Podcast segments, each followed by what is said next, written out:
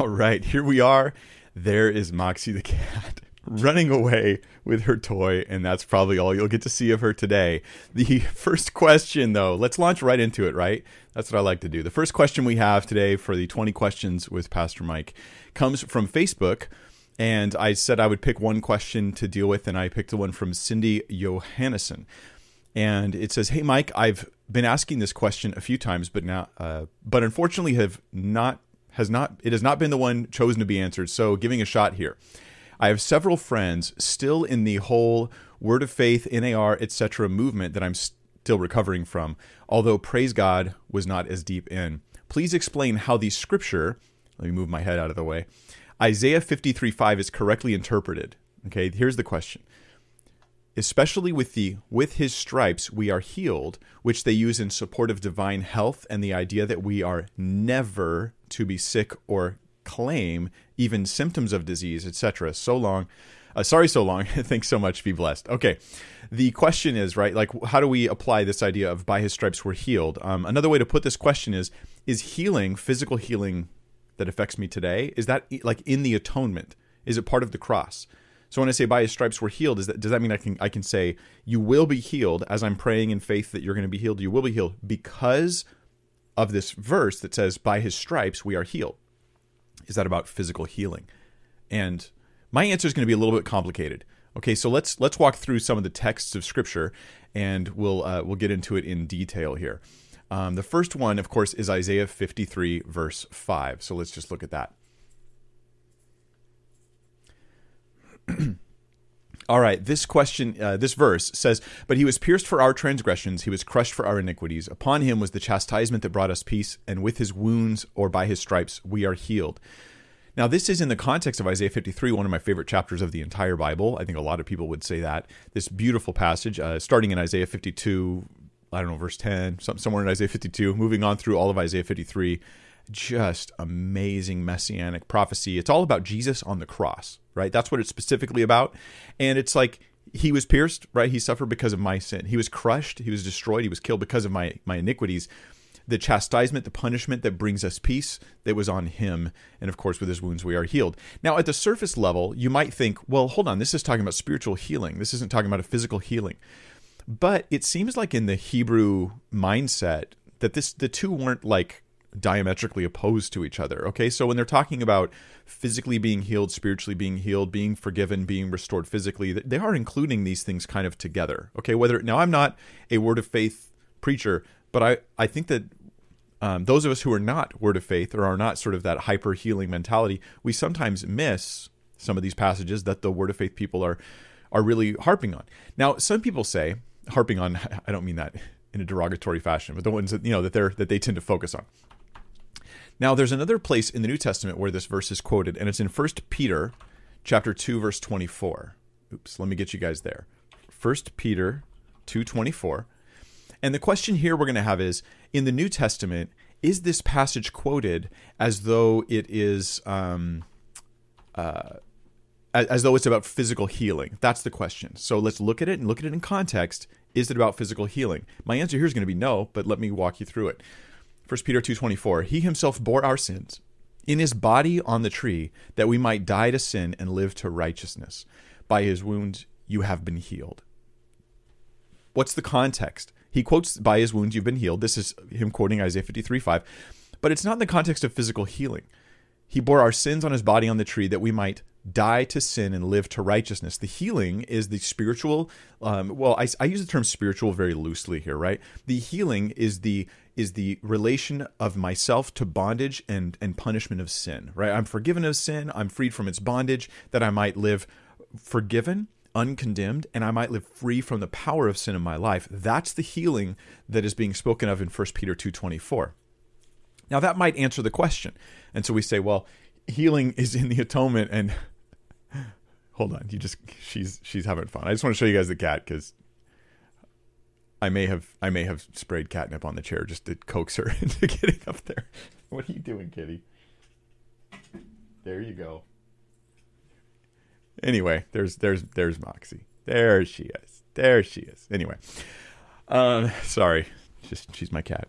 Anyhow um So healings in the atonement, at least uh, we're talking spiritual healing to use the term loosely, right? The, the Bible doesn't often use the term spiritual in that sense. That's a very much modern English way of use, using the term, but forgiveness of sin and forgiveness from the bondage to sin.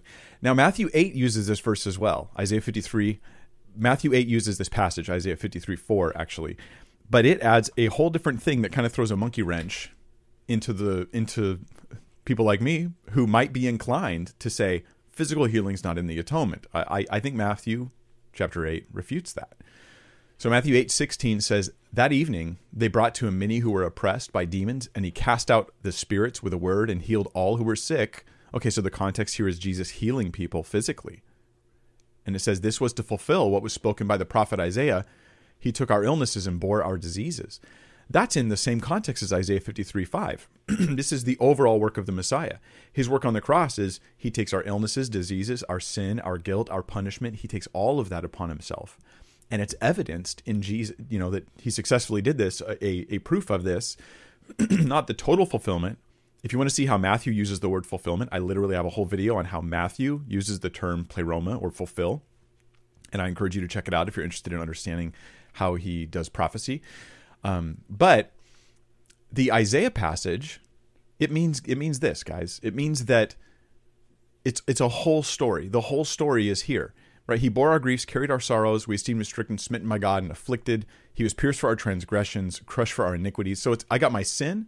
I also have my my physical issues, my griefs and my sorrows, and the things that have afflicted me. I have all of it dealt with through the cross. So what I'm saying is, uh, I think physical healing is in the cross and I'm here going to sound like I'm agreeing with with the the hyper charismatic movement, but I think that's just I think they're right on that point. That the healing is in the cross. Here's the thing: it's both. It's it's physical and spiritual. It's all there. And you could say, well, no, no, Jesus did physical healing when he was physically on the earth, but on the cross, he did spiritual healing, and that's separated. But I don't think that that's what the text is doing. I think the text is quoting a cross related passage and applying it to Jesus physically healing people. So then they're together. So here's where I'm going to disagree though with the people that you you talked about in your question. I think that it's a timing issue.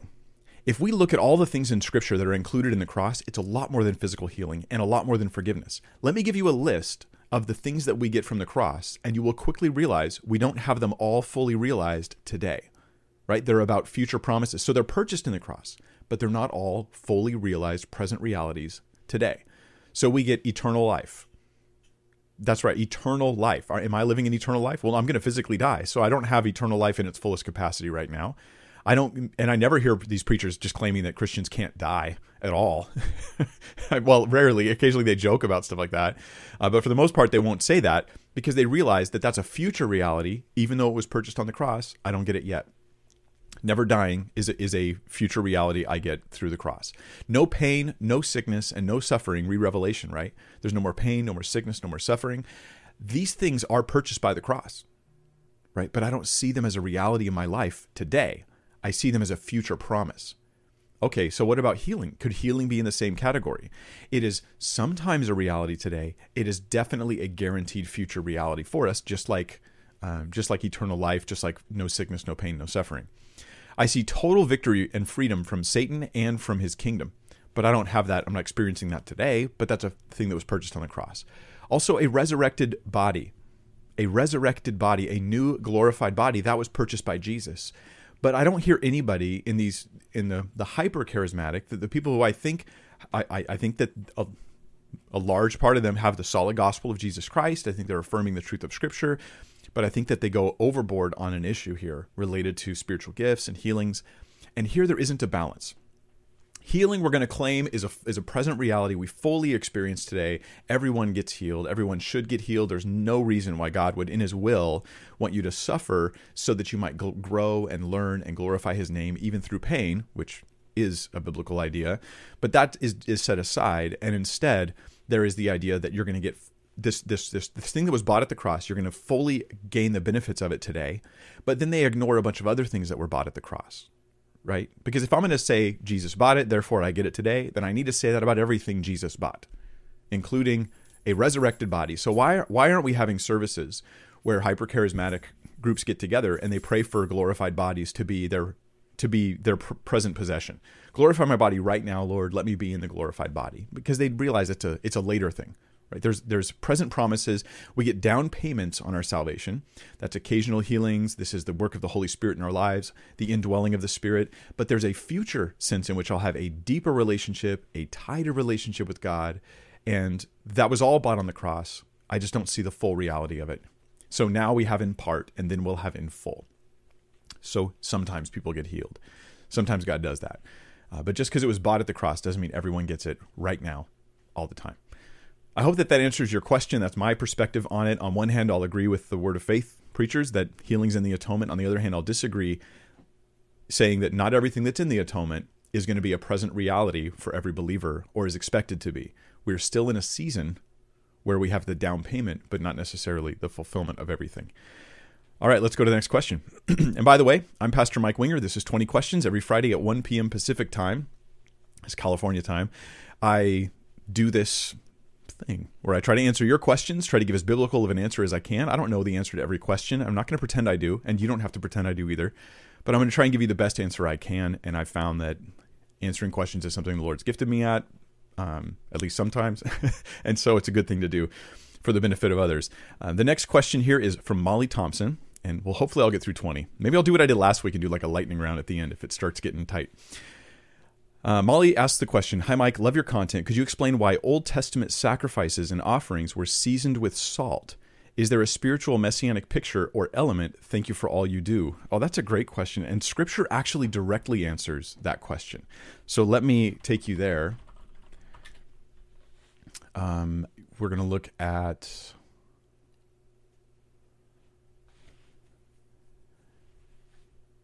Mark 9:49. And I actually have a, a, study going through this passage in Mark. I've taught through it not too long ago.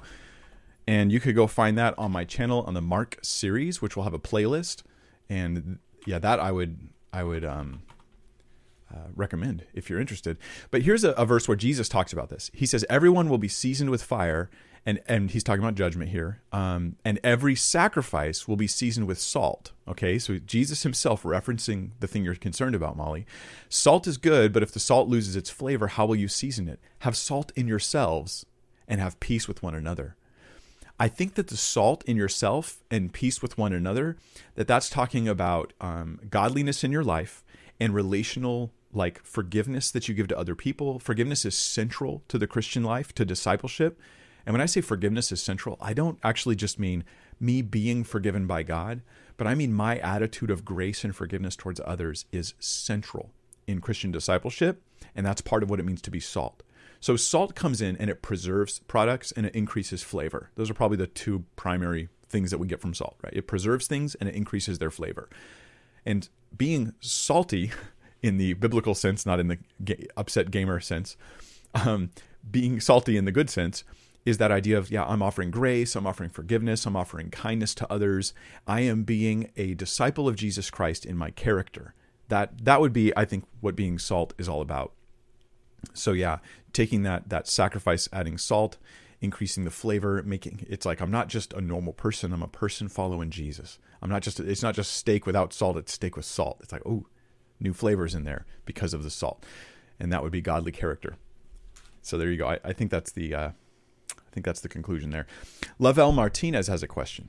We are told to have a large amount of faith, but Jesus said faith as small as a mustard seed can move mountains. What does that mean in terms of faith? That's a great question. Okay, so here's my my thoughts, my two cents on this, and for you to consider. Okay, I'm not I'm not the guru of the Bible, um, but I'm a I'm a Christian and a pastor who spends a lot of time studying it and thinking about it. So here's something to think about. Um, Jesus, when when they ask Jesus, um, increase our faith, right? Because he's like, hey, you know, have faith. You can do these things, have faith. And they say, well, increase our faith, Lord, because they feel like they don't have enough faith. His response to them is, and I'll use an old song, you don't have to have a lot, just use what you got. It's this old song that we used to sing at my church, you know, faith, faith, faith, just a little bit of faith. You don't have to have a lot, just use what you got. And it would go through the list joy, joy, joy, just a little bit of joy. You don't have to have a lot, just use what you got. And I think that that's actually the application. I think that song summarized it well. Jesus is like, hey, you don't need to have an increase of your faith so much as you need to access what faith you have and you need to use it. That means, uh, among other things, that faith can be something that exists in the midst of other things going on in your life. Faith can feel like something you have a small amount of, and to know that that's enough if you will choose faith. Because I do believe faith involves a choice, because faith is a in a personal trust commitment. I trust, Lord. I trust you. I trust your word. Um, I trust your goodness. I trust your power. And I choose to trust and, and if you've ever had someone where you heard maybe a, you heard bad news about somebody and you thought you know what I, I, that news sounds bad and that sounds like they did something wrong but you know what i trust them i'm just gonna i'm just gonna wait and trust them i'm just gonna trust that was like that decision of letting that like mustard seed of here faith in a person influence your position your attitude your approach to them i think it has to do with that so don't worry so much about trying to increase faith although I understand that that that impulse and I feel that myself, but rather to use faith. Faith is like a muscle. You use it and it grows. Lavelle Martinez, there you go. Uh, Mahit has a question and says, "Is it biblical to sign a marriage contract before you marry someone?" Um, I, I think that I would answer this more generally, and, and obviously, so I live in the United States, and I don't think we have marriage contracts here that I'm aware of. I mean, if, if we do, they're very rare. Mahit, I'm guessing from your name that you're probably in India or somewhere else like that, and there you, you may actually have like a maybe your culture has marriage contracts. Um, is it biblical to sign them? I think that contracts in general are are not based on on is this contract okay is that contract okay? They're rather they're based on the principle of, of somebody giving their word and honoring their vows. And so yes you can sign a marriage in principle you can sign a marriage contract and you should stick to it. Now that's in general rule. Now it might be that you're asking people to sign marriage contracts and it's a foolish thing to sign. And, and here's where scripture also comes in. So not only does it say keep your word and that a, a, a righteous man keeps his word even to his own harm right i promised i'd be there i'll be there even though it's going to hurt but there's another side of the story, which is do not be quick to give your word. Evaluate, consider, think if this is a wise thing to do. So never sign a contract unless, of course, this is a thoughtful, wise, good decision to make. It's something I want to be bound by. But if you have signed it and you're bound by it, then then it's something to be honored. So, in principle, there isn't something inherently wrong with it. Um, it's just a, probably a different cultural expression of, of how marriage works in different places. Faded Princess has a question. If you had an abortion, would it be hypocritical to stand against it? And would it be um, hypocritical to have a baby afterwards or even thought to be able to deserve a child afterwards? Good questions. Okay, so Faded Princess. Let's let's do with these one at a time. First question was if you've had an abortion, is it hypocritical to stand against abortion? Well, let me ask you this. Let, us put this shoe on another foot. Let's ask the same question about a different issue. And the issue is going to be racism. Let's suppose that um, I was like a horrible racist, horrible, horrible racist. And I, uh, just to separate a little bit from our current issues we're dealing with nowadays, because I don't, I'm, I'm just drawing an illustration. I'm not trying to make a point beyond that. But let's say that I was just racist against Chinese people. Like I just hated Chinese people and I was really hurtful to them. And as a pastor, I had abused them and I wouldn't let them serve in ministry and I'd done all these things. And then I reformed. I saw the error of my ways. I realized we're all of one blood. This is so ungodly and unchristian. Every ounce of my bitterness of racism was was part of me rejecting the truth of Christ. I mean, I and I feel so horrible. And then I get up from the pulpit and I start preaching and teaching that racism is bad, even using my past example against myself. I go, look at how bad I was. Here's what I was thinking. I can't believe I did that. Most people would probably say, Mike, it's wonderful that you've reformed and you're one of the best spokesmen now against racism because you used to be a racist. It gives you a sense of credibility in people's eyes when you talk about the issue, right? I used I changed my mind. I used to think this, now I think this. Now it gives them a sense of credibility. Most of us would look at look at me in that scenario and say, he's a great proponent against racism. He's it'd be like a former KKK member coming out and speaking against racism, and you're like, yes, let's get this guy on stage. Here's my point if you have had an abortion and now you see the evils of it and now you want to speak speak against it, you're actually perhaps in a better position to convince people to change people's minds. What would be hypocritical is if you spoke against abortion publicly and you privately were continuing to have abortions. That would be hypocritical.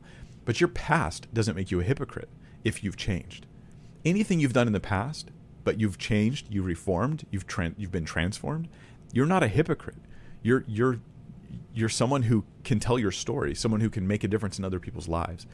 Uh, absolutely. Your second second part of your question was, um, would it be hypocritical to have a baby afterwards? Absolutely not, right? Because if you th- if abortions, it, it's imagine this: like if I committed a murder in the past, and then I see someone on the side of the road and they're dying, and I and I save them, and I think, is it hypocritical to save a man after I have killed a man before? They're like, no, of course not, right? This is a good thing. This is an absolutely wonderful good thing. Having a baby would be fantastic, would be beautiful, would be wonderful, and something to totally celebrate. Nothing hypocritical about it. Um, what would be hypocritical is to have another abortion. And then the last question was, or should I even think that I'm that I deserve a child after all that? And the answer here is is going to be complicated, but maybe I can try to make it simple. Um, parents don't deserve children, anyways. Like, they just don't. Find a godly parent, find a wonderful parent. Like, they don't deserve their children, and the children don't actually belong to them in that real sense. Like, they're a responsibility for a time. But it, but I think kids are God's grace to us. They're God's grace regardless. And your whole life, I mean, if you have forgiveness at the cross, you're forgiven. You're forgiven. One of the things God does, along with telling us how bad our sin is, is He removes the guilt of it from us. Like it's gone. You're not guilty anymore. You're not. You're you're you're not guilty. You're officially not guilty. You you're clear of your sin because Jesus has paid for it. And so, do you deserve a child? I know, in a sense, no. But does anybody? Not really. And are you forgiven? Yeah. So, go for it. I think that what you're probably really struggling with here, or the person you're representing here is struggling with, is the the leftover guilt of sin in general, right? The shame and the guilt of sin. And in this, I want to encourage you. That shame is only meant to be temporary. You then come to the cross and he washes it away. And he lifts your countenance, scripture talks about, right? He lifts your spirits because you know you're forgiven. That has been dealt with. That has been forgiven. I can now stand before God. This is where Hebrews tells us that we can boldly come to the throne of grace, where we may find grace and mercy to help in time of need. Notice it didn't say humbly, actually, it said boldly. Not, not arrogantly, but bold, because boldness implies confidence. I know I can enter into God's presence. This is where Ephesians 1 tells us that He has made us holy and without blame before Him in love. So if you are in Christ, you are without blame. Yes, you did that. Yes, you sinned. Yes, you blew it. And it was horrific. And it is forgiven. And it is completely dealt with at the cross. And now you should move forward as one who looks down and sees that you are as clean as He has made you clean, not as clean as the sins of your past. All right, Arvin Marlow has a question and says, uh, "What does the Bible teach?" And by the way, here's a quick alert: if you're a parent, you've got like a kid, a young kid watching, you may want to pause this video. You may want to change the change the video if you have to, or, or move your kid out of the room for a minute because this is going to be an adult question. All right, Arvin Marlow asks, "What does the Bible teach on masturbation?" And um, I've, I haven't done like a, a, real thorough teaching on this topic. I've had it asked many times, but let me give you my thinking on this. Um, the Bible doesn't directly, in my opinion, doesn't directly address masturbation anywhere. I don't know of any place where it's directly addressed. And so that's why the question's there. It's like, well, what what about this? Like I read the scripture, I don't see a direct addressing of the issue. Now that doesn't mean that the Bible leaves us in the dark. What it might mean, and I'm going to throw out a theory here. What it might mean is that the issue is complicated, and so a straight I'm going to be honest here, a straight yes or no answer, a straight sin or not sin answer is inadequate because the issue is complicated. So what what does the Bible what the Bible does address in detail are issues that are related that that touch on the issue that we're talking about today, issues that end up influencing our attitudes about masturbation. And so let me talk about some of the issues that are related. So one of them is lust, right? One of them is self pleasure and self seeking, uh, like a like being given over to um, carnal focused motivations, right? So like, well, I'll, I'll explain them in more detail, but those are a couple of the issues. And another one is going to be marital fidelity. I'm going to talk about that too that's really going to apply more to married couples, but it will apply to single couples in a different fashion. Okay, so the issue of lust. Um, most people will probably say that they don't know how to separate masturbation from the issue of lust. And if that's the case, then it's a no go, right? I know I'm being super plain here. This is this. I'm being very straight with you guys on this issue, but I um, I think there's I don't know how else to talk about it except being really really plain. So so the issue of lust, if if there's a if there's a lust boundary being crossed, then do not cross that boundary, regardless of what behavior you're doing while you cross it. Okay, and I think that that um, deals with a, a, lot of the issue going on today. In fact, I would say this that there are those who feel like they struggle with masturbation. What they really struggle with is lust.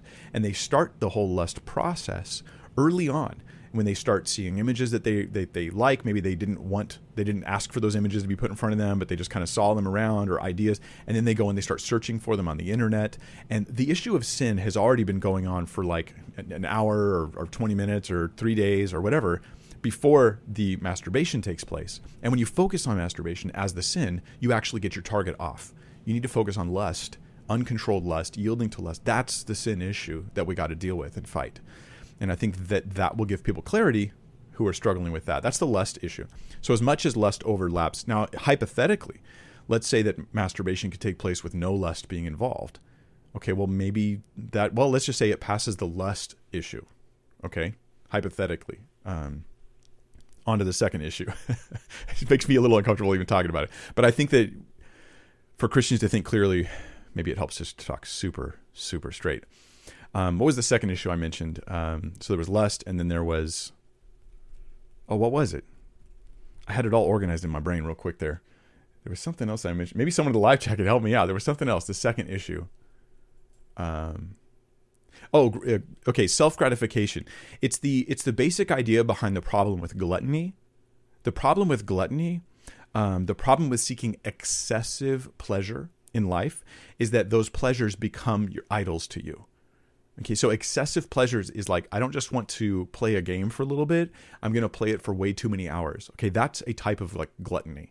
I'm not just going to enjoy food. I'm going to enjoy too much of it. That's a type of gluttony and and the idea of getting overweight is not the actual main issue here. The issue is the idea of my heart being yielded over to um, to to fulfill cravings beyond what is appropriate. And so here we have an issue where you've got to ask, and since the Bible's not clear on this on masturbation, I don't think it is. Then you have to ask, okay, is this like a is this crossing a line with with a pleasure issue? like where I'm just ex- seeking excessive pleasure. And I don't know if that has to do with cutting it off entirely or cutting off a certain degree of it. And I think that would apply more to single people than married people, to be honest, because that brings me to the third issue. And the third issue is marital fidelity. In marriage, your your sexual desires belong to your spouse. They belong to that person. Okay, so as a single person, it's one thing to say, okay, I'm I mean, hypothetically, I could see there's a case for this, like that I'm engaging in this. I'm married, guys, just you know, but hypothetically, I engage in this behavior on on rare occasions. It helps to calm me down, and I don't do it lustfully. I could see a place for that. I wouldn't rebuke a person for that. But in marriage, I feel like it's different. I think that that that this behavior in marriage, masturbation, takes away your sexual commitment to your spouse, your need for them, and you should need them. They should be the one that that fulfills your needs. And this is what scripture talks about. Sex in marriage is beautiful, it's wonderful, and it's to be protected. And so in marriage, I think it adds another layer of issue that you want to um, deal with. So those are my thoughts. Um, again, to summarize, I don't think the Bible clearly talks about the issue directly. So I'm applying biblical principles that seem to fairly simply apply to the topic of masturbation.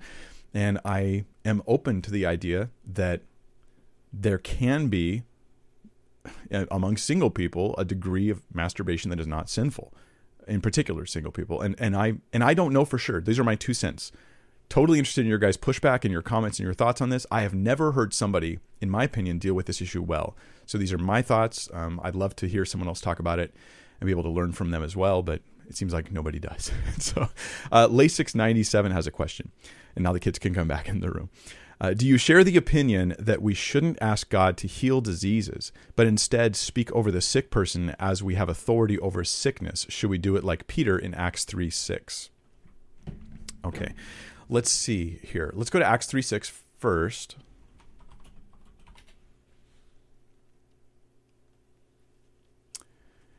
It says, Then Peter said, um, Here, I'll back up just a bit to give people context.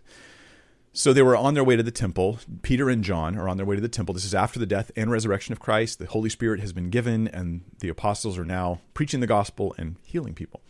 Uh, and, a, and they come to the temple, and a certain man, lame from his mother's womb, so he's been paralyzed his whole life, or at least maybe not totally paralyzed, but unable to walk from his from birth, whom they laid um, he, he, was carried, whom they laid daily at the gate of the temple, which is called Beautiful, to ask alms from those who entered the temple. See this? Potential spam. I just want you guys to know these these like spam blocking or spam noticing software is just the best thing that cell phones have ever done. Bye. All right. Anyway, um they laid him at the gate of the of the temple, which is called Beautiful, to ask alms from those who entered the temple. Who, seeing Peter and John about to go to the temple, asked for alms. He's just he's a beggar, and he's a, understandably a beggar. He's living rightly so off the generosity of others because he has a legitimate um, incapacity that is not be and his needs are not being met in some other way. So here's the kind of guy you want to give alms to, kind of beggar you want to give a handout to, someone who's on the side of the road and they're begging because they're because they're trying to feed a, a drug habit is a different category. But this is the kind of guy I want to I want to help. All right, verse four, and fixing his eyes on him with John, Peter, with Peter said, "Look at us." So he's like, "Look it up," which which shows you the guy's like not even looking. He's just asking for help. He's not even looking at them. So he gave them his attention, expecting to receive something from them, thinking he'd get money. Then Peter said, Silver and gold I do not have, but what I do have I give to you. In the name of Jesus Christ of Nazareth, rise up and walk. Then he takes him by that right hand, lifted him up, and immediately his feet and ankle bones received strength. So he, leaping up, stood and walked and entered the temple with them, walking, leaping, and praising God. And so this is a beautiful story of healing. The question we have is it is it a model for us to follow in and be careful with how you hear me here in every situation and there's nothing here to tell us one way or the other it just tells us this is what they did it doesn't say this is what you do so th- this could be the leading of the Holy Spirit. It could be a, a, unique moment. You know, Peter's giving being given wisdom by God. That could easily be the case. The passage by itself, Acts three six, doesn't give a prescription for this is how every Christian should reproduce healing. It should be by saying, "In the name of Jesus Christ of Nazareth, get up and walk." And I never. Let me just also add something. I've never seen the apostles fail at these proclamations. Yet those who often try to imitate them fail all the time. And they will try to find a way to spin it to feel good about their failures. But I, I think that that's an indication that they're not being led by the Spirit. Because if you're being led by the Spirit, when you say to someone, get up and walk, they're going to what? They're going to get up and walk. You're not going to have to walk through failures over and over again. So let me read your question one more time, Lasix. Um, do you share the opinion that we shouldn't ask God to heal diseases? And my answer there is is no. Um, I don't share that, but instead speak over the sick person as we have authority over sickness. And I don't think that I have all this authority over sickness in and of myself. I don't think I just walk around with that authority. So I think we should pray as people who have more confidence and more um, more faith than what we generally see from people who aren't interested in healing, but who have less who don't have the perspective of the of the of the we always get healed people. I think their perspective, generally speaking, is imbalanced. It's imbalanced because, in my perspective, and I'm going to talk a little bit about this uh, next, not this, not two days from now, but a week after that. Um, I guess it'll be a Monday for you guys, Monday after next, on this topic of healing and and and how right is Kenneth Copeland is kind of going to be the topic of the study and and we'll get into more detail on that. But I also believe confidently, I have faith, like James one says, that God is in, working in the midst of my suffering, and He's working in the midst of my pains, and working in the midst of my hardships. And so there's an element of that where I pray for wisdom, and I say, Lord, I want the wisdom to know that You're working even when I am not healed. So yeah, I pray. I think we should pray hopefully and confidently, but not necessarily trying to fabricate beliefs about people getting healed. And then pretend like it doesn't matter when you command 20 people to get up and maybe one does and 19 don't and you're going to act like it doesn't matter. And that's what they do constantly. They act like it doesn't matter. If the apostles there at the temple stood, said i'm going to give you what jesus would what i what i have in the name of jesus get up and walk and the man did nothing this would have counteracted the gospel message. Somehow peter knew this would happen and it was always consistent so show me a ministry that says everyone gets healed and they consistently heal everyone, and I will just want to learn their ways.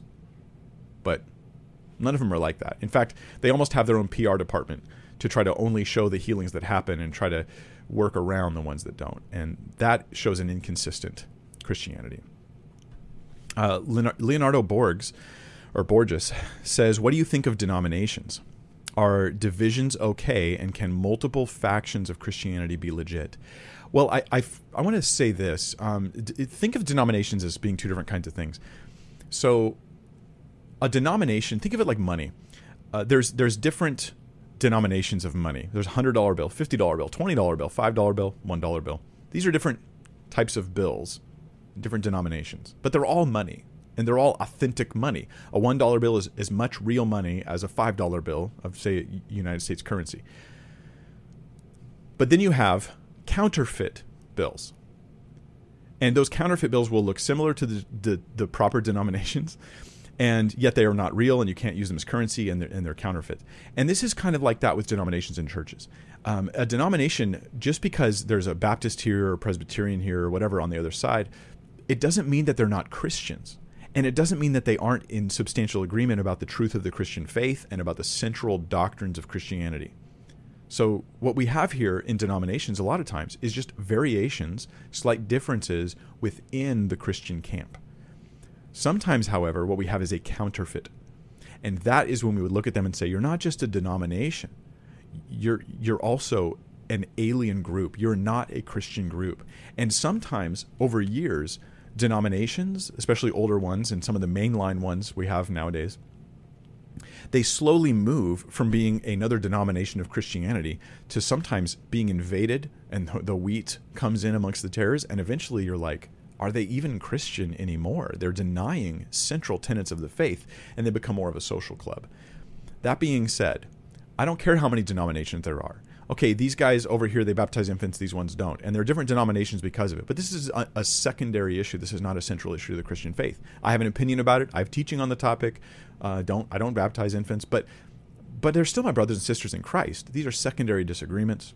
It's not that big of a deal to have de- denominations like that. However, when they start abandoning the gospel of Christ, it's a very big deal.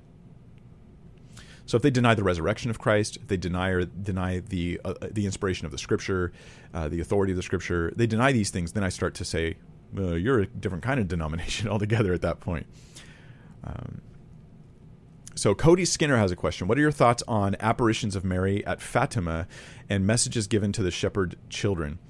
All I know is this, Cody, um, that that Catholics um, in particular make a really, really big deal of all the things I've ever heard as far as modern proofs for Catholicism outside of like the councils and history. Usually you're, you're having discussions about history at that point. But a more modern, I mean, modern considering the scope of the church history, is this the whole stuff at Fatima. This to me is something I haven't looked into. Um, I know they make a huge, huge deal about it. It's very like blown up. Like, look, Mike, we've got witnesses, multiple accounts, we have healings, we have all these kinds of things going on. Here's the problem. The problem is this: as a as a Christian who has read Scripture and has read the Old Testament and the New, right? I understand that once I have the Word of God in place, a later confirmation of someone who's doing healing after I know I've got God's Word, it could actually be demonically inspired. Now, I'm not saying Fatima was because I haven't looked into it. I'm just saying that hypothetically, I have three options with Fatima. I have it wasn't really all it's made out to be. I have two, it was all it's made out to be. These witnesses, they show that this was like really miraculous work and therefore it was God. And so we should believe the Marian dogmas and we should all be Catholic. Or three, that there are lying signs and wonders. And so there could actually be miraculous things, uh, not prophecy. I think God preserves prophecy for only Himself, true prophecy. But there could be signs and wonders that are lying signs and wonders that are there to test you about whether or not you will trust in what God has revealed in His Word. This is consistent in the Old and the New Testament. So for this reason, Fatima, I've got two good options for for not having it convince me to be Catholic. Moreover, I have the clear teaching of the Word of God that Catholicism, I believe, violates on several points, and a distortion of history where things are. And I have, you know, and, and you guys, uh, Catholics out there, like I know I have several Catholics that watch my content. I am definitely not trying to bash you. I just genuinely believe that Catholicism stands on the foundation of the true church, but then it is really just a little piece of it that developed over time and ended up claiming authority over everybody and then adding more and more doctrines and theologies and teachings that are inconsistent with the scripture. And in response, they say, well, this was all secretly known to the apostles, and it was all taught by the church leadership, and it was all known by the church fathers.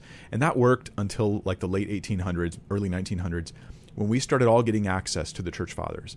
And now that that is falling apart and now they're saying well it's doctrinal development it was in seed form which basically means it wasn't really there and we've added a whole bunch of new novel doctrine over the years that's all I got to say for that for today. Uh, John Butterfield says, "What is the witness of the Spirit mentioned in Romans eight sixteen? Is it an experience like John Wesley's strangely warmed heart? How do you obtain the witness?" If you don't think you have it, thanks. All right, let's dig into this. This is a great question. What is the witness of the Holy Spirit? Romans eight sixteen. And the question I think we have honestly for ourselves is Do I have this? Am I experiencing this? Can I identify it? Well, the verse actually answers it for us. Um, and let me say this if you grew up in a more Pentecostal background, you may have the impression that the witness of the Holy Spirit is something like a emotional filling or like a warm heart, um, or actually Mormonism uses the term burning in the bosom. I don't think any of those is accurate. I'm not saying the Holy Spirit can't do that, right? Obviously, you have a real relationship with God. He can warm your heart. Of course, other things can warm your heart too. Um, right? You, I've watched commercials that have warmed my heart, or or perhaps something bad can warm my heart even. But that's not what this verse is talking about. Romans 8:16, the Spirit himself bears witness with our spirit, not our emotions, our spirit, that we are children of God. This is the witness is that I am a child of God. Now, bearing witness is not an emotional thing primarily. Bearing witness is imparting information. I'm giving you witness. I'm I'm I'm going to tell you this is true.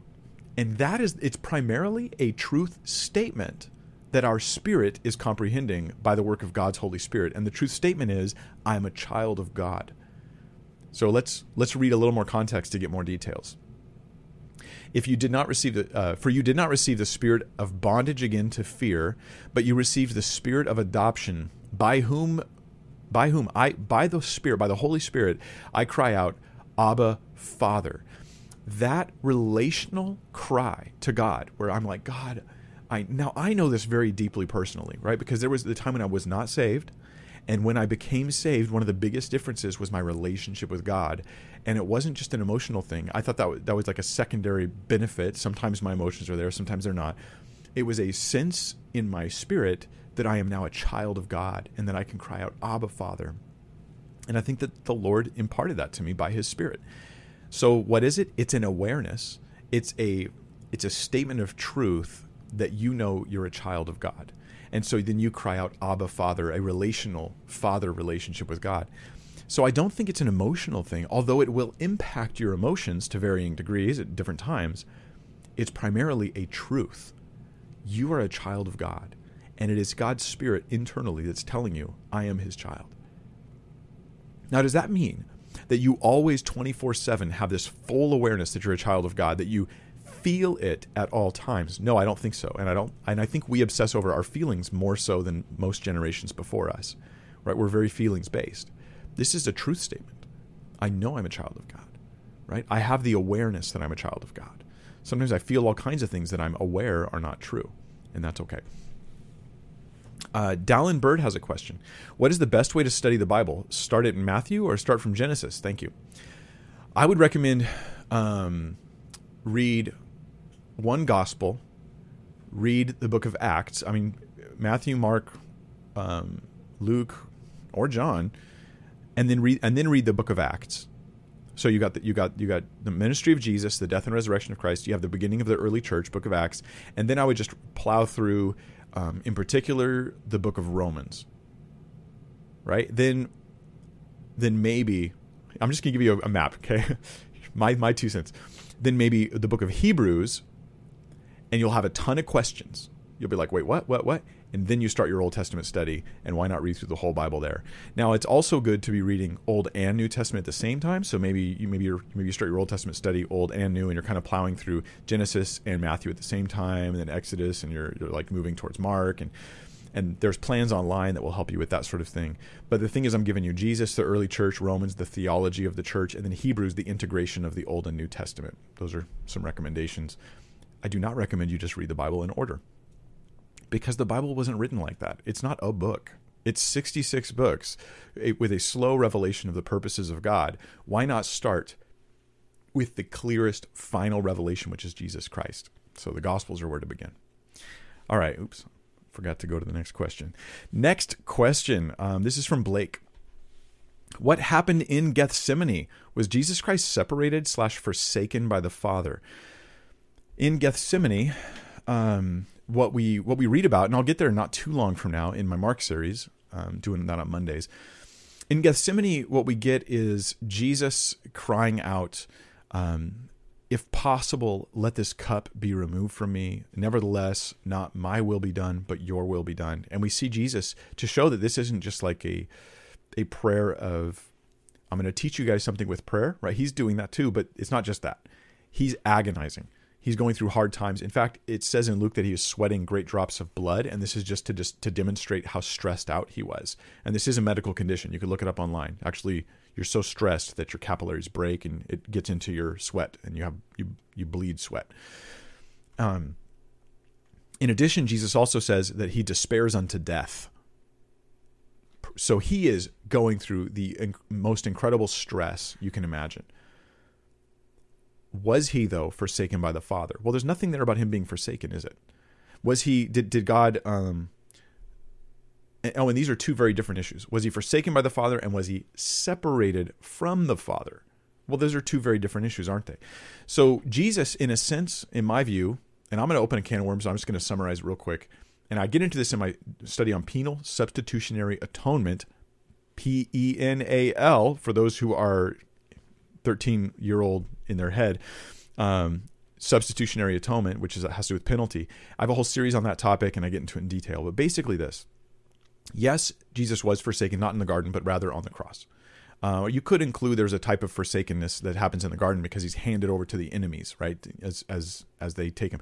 But this forsaken has nothing to do with God separating from the Son, the Father separating from the Son.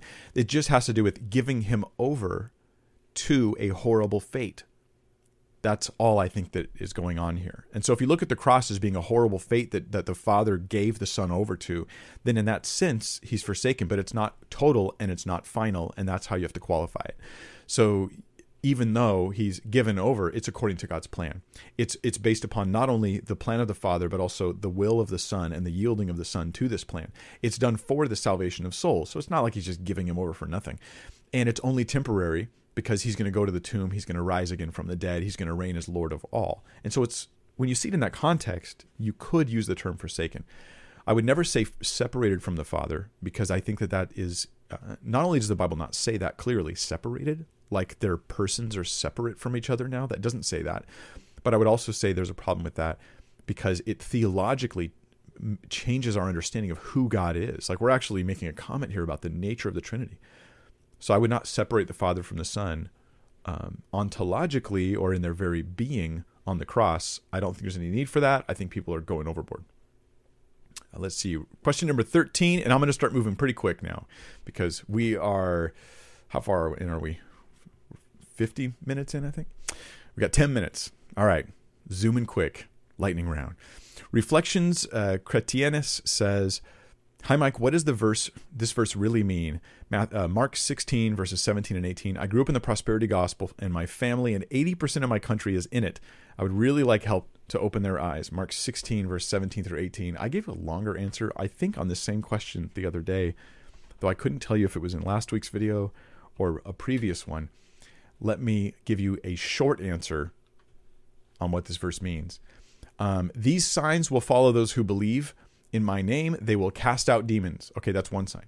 They will speak with new tongues. That's two. They will take up serpents. That's three. And if they drink anything deadly, it will be it will by no means hurt them. That's four.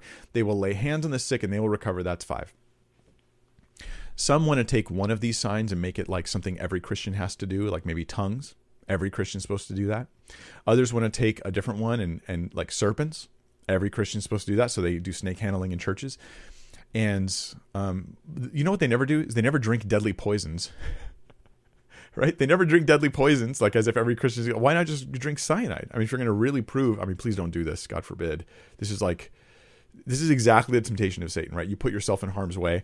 So we don't do that for the same reason Jesus didn't jump off the temple and he said to Satan, Do not tempt the Lord your God. He says, Don't do it. Don't do that. But also, I would say, here's my short answer. These signs, if this text is original in Mark, and I dealt with that with that last week, um, then these signs are to follow those who believe as a whole.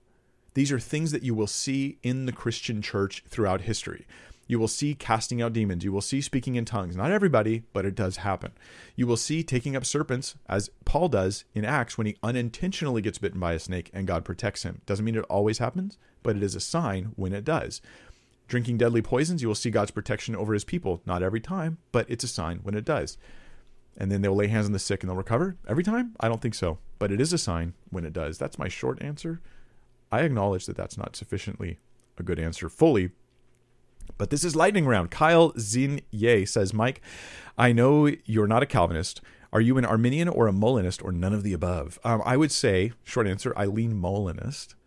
Um, I haven't studied Arminianism enough that I don't think I fully understand it. I think originally I had sort of a Calvinist depiction of Arminians in my head. And while I still don't agree with them, I realize there's a little bit more complexity there than I had originally thought but yeah, um, I don't think I agree with prevenient grace. But then if you define it a certain way, I do agree with it, right? If you define it as just the work of God reaching and calling people uh, by the gospel and the work of the Spirit, then I, I would. But if you define it as partial regeneration, I, I wouldn't. But maybe they're not really meaning that. There's my answer. David Ellington says, uh, Does Matthew 16, 6, verses 14 and 15 imply that forgiving others is necessary for salvation? Um, this is in the Sermon on the Mount. This is Jesus giving the Lord's Prayer. And at the end, he says, If you don't forgive others, you will not be forgiven. Um, it it could be either way. It it may actually be that um, you you're evidencing your forgiveness by forgiving others, like First John says. How do we know that you know God? Like you love others, because if you love God, you're going to love those made in His image. And so it's here. It's it's seen as a result of salvation, loving others. It could be talked about as if you don't forgive, you won't be forgiven. This might be the representation of an unrepentant heart that was never saved to begin with. That may be the case. I don't think that the verse itself answers the question. I think we come to it with our theology in place already.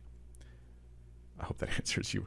Sorry for the speedy answer, but I'm I'm in the lightning round. Judah Matthews says, "Hi Mike, do you have any counsel on how to be discerning and grow in the Lord without constantly worrying about every new heresy and false teaching that crops up?"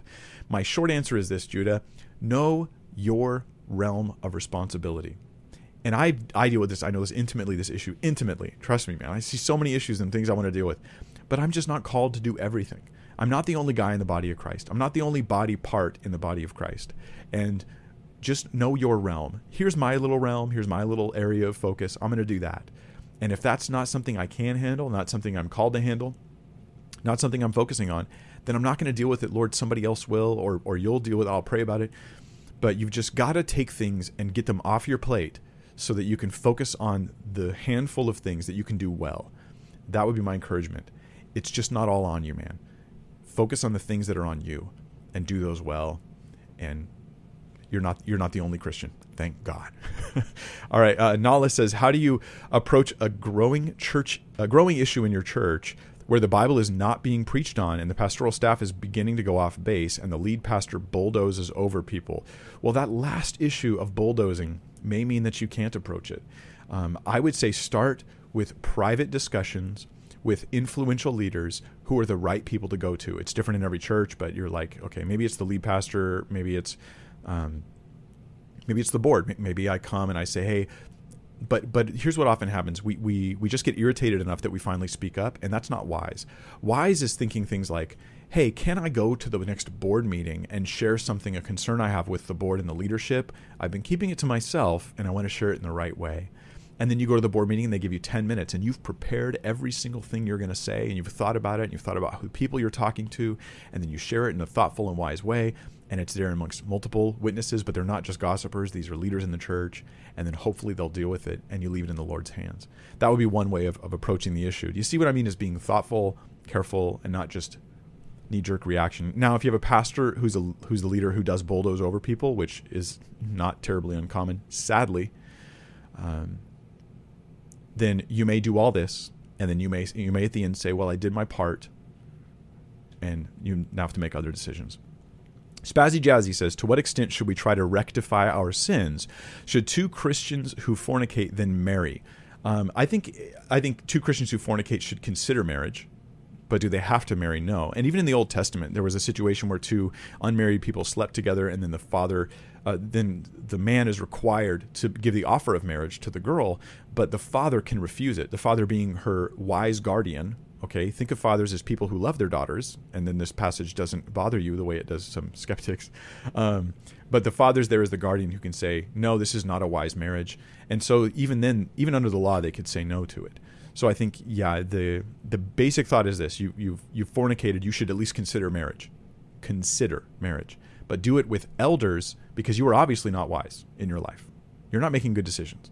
Do it with leaders who love you, who can help you walk through this. Don't do it alone. Don't do that decision alone. Don't just try to throw a patch on the sin that has happened. Um, where was Jesus' spirit during the two days he was dead?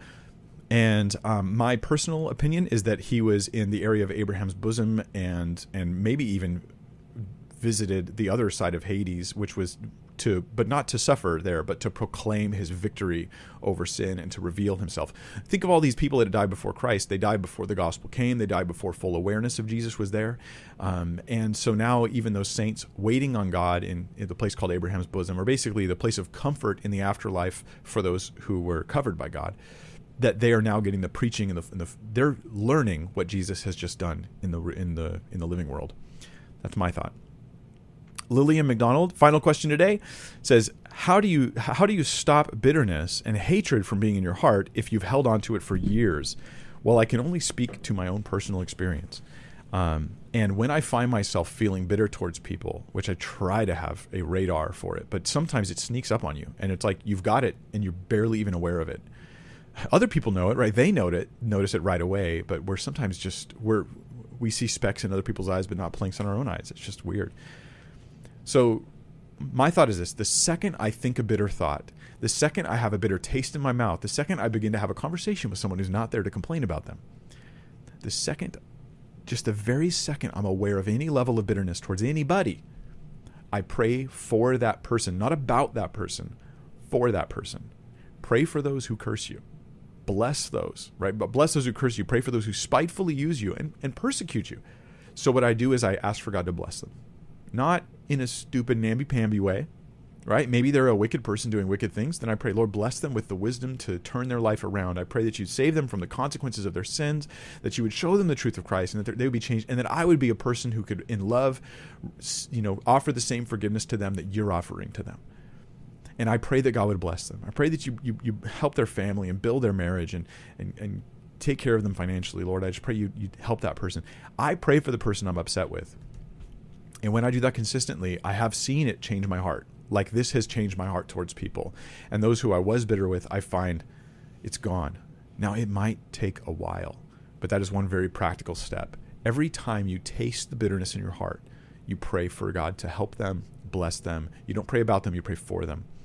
That would be my counsel for you guys. And to end today out, we will close out with some cat cam. Here we go. Where is she? There she is. How do you not love Moxie? Right? Like most people's cats don't look so cute on camera, right? Anyway, I'm just saying. Sorry, all you other you guys have adorable cats. I just probably am biased. Um, anyhow, we will be live on Monday with Tim Stratton talking about the free will argument for God. This is like a philosophical argument you can learn about the existence of God. And if you guys are interested in more issues on prayer and healing and all that, I'm dealing with more of that soon. But I've also been dealing with it occasionally in my Mark series, going verse by verse through the Gospel of Mark. Now, I'm Mike although many people in the comment section think I'm Mark, um, I, it's the Mark series because I'm in the Gospel of Mark.